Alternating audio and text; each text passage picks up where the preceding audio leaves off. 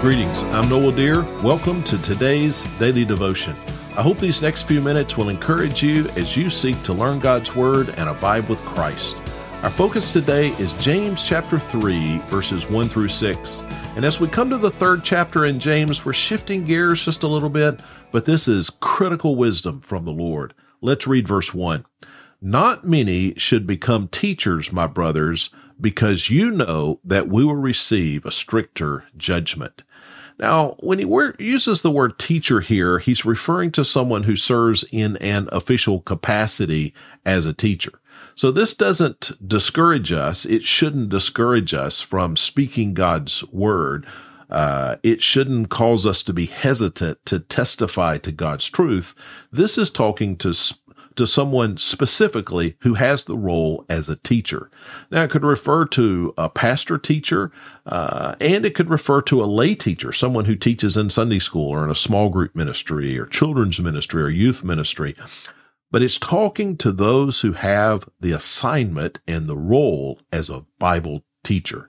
And it says that those people are under stricter judgment. Why is that? Well, simply because they have greater influence.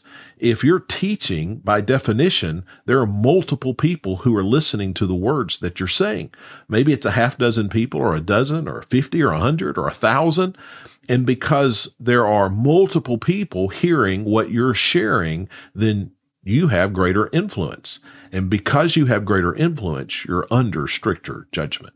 Now, that's an important thing for every teacher to consider and for every church to consider as the church is choosing teachers. But I think this verse says something even more than that. I think it's reminding us of the importance and the value of God's word.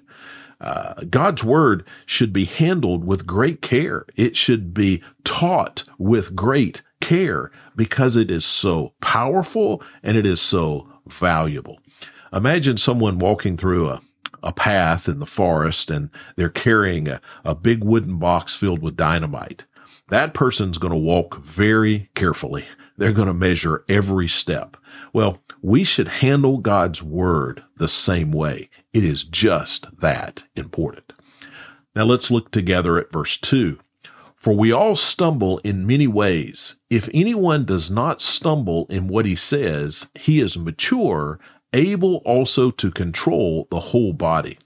Now, verse 2 here sets up all the verses that follow by indicating that our tongue, which is his way of saying our speech, our words, our tongue serves as a barometer for our spirituality. If we could control our tongue perfectly, we could control our entire spirituality perfectly. We can't, and we can't, but if we could, uh, we could. Uh, as our speech goes, so goes the rest of our spiritual lives. Now, with that being true, he's going to teach us that. He's going to help us to understand that in these next few verses. Verse three. Now, if we put bits into the mouths of horses so that they obey us, we direct their whole bodies.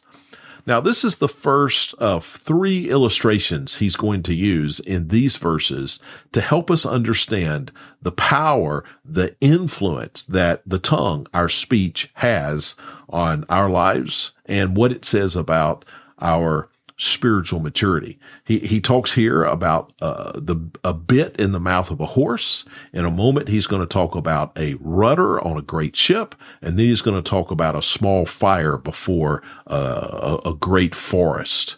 Uh, so specifically here in this verse, with the bit and the horse, the the tiny bit in the mouth of the great horse determines the direction and the movement of that horse. So here's the lesson. The way we use our words both indicates our direction and it determines the direction of our spiritual growth and maturity, our spirituality, our walk with the Lord. Now, he uses the second illustration in the next verse, verse 4, and consider ships. Though very large and driven by fierce winds, they are guided by a very small rudder wherever the will of the pilot directs. So a rudder, as you know, is tiny compared to the size of the ship that it steers. There's a temptation I think all of us face to think of our speech as insignificant. You know, we teach our kids to say, sticks and stones may break my bones, but words will never harm me. And we're trying to get our kids to not allow uh, that they won't be hurt by the careless words of others. But I'm afraid we're also teaching our kids with that statement that words don't really matter. And we know that they do. You know, just a few coarse words, just a few white lies can have devastating consequences. One of the things people say often today is, I'm just saying. I'm just saying. And we usually say that after we've just said some words we shouldn't have said.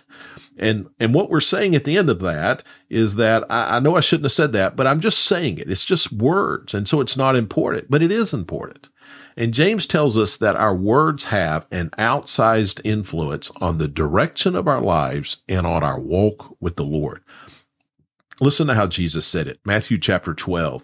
He said, I tell you that on the day of judgment, people will have to account for every careless word they speak. For by your words, you will be acquitted, and by your words, you will be condemned. Our words are serious matters. Look at verse 5.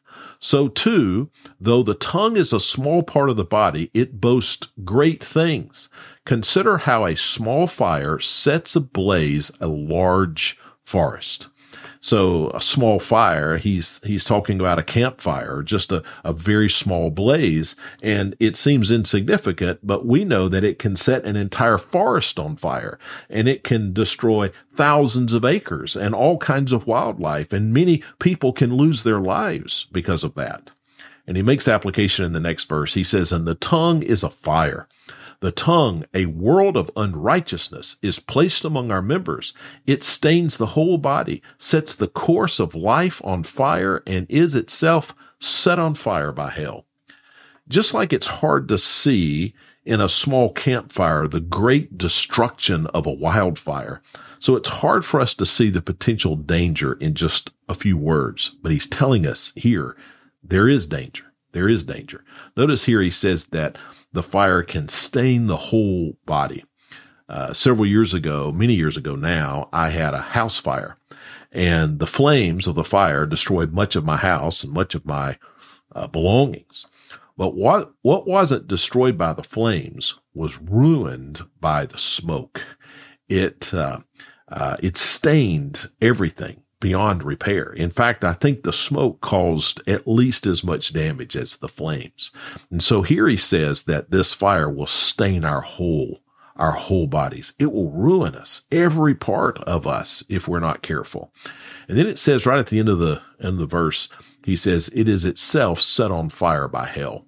Satan is looking for a way to use our words, to use your words to start a fire that can burn down your life, that can burn down your marriage, that can burn down your family, that can burn down your church. We must be very careful with the words that we say, both because of what those words say about our spiritual health and the danger of what those words can do uh, when they're when they're spoken carelessly. Friends, thanks for watching or listening. If you're on YouTube, please hit like and subscribe. That helps us get the word out.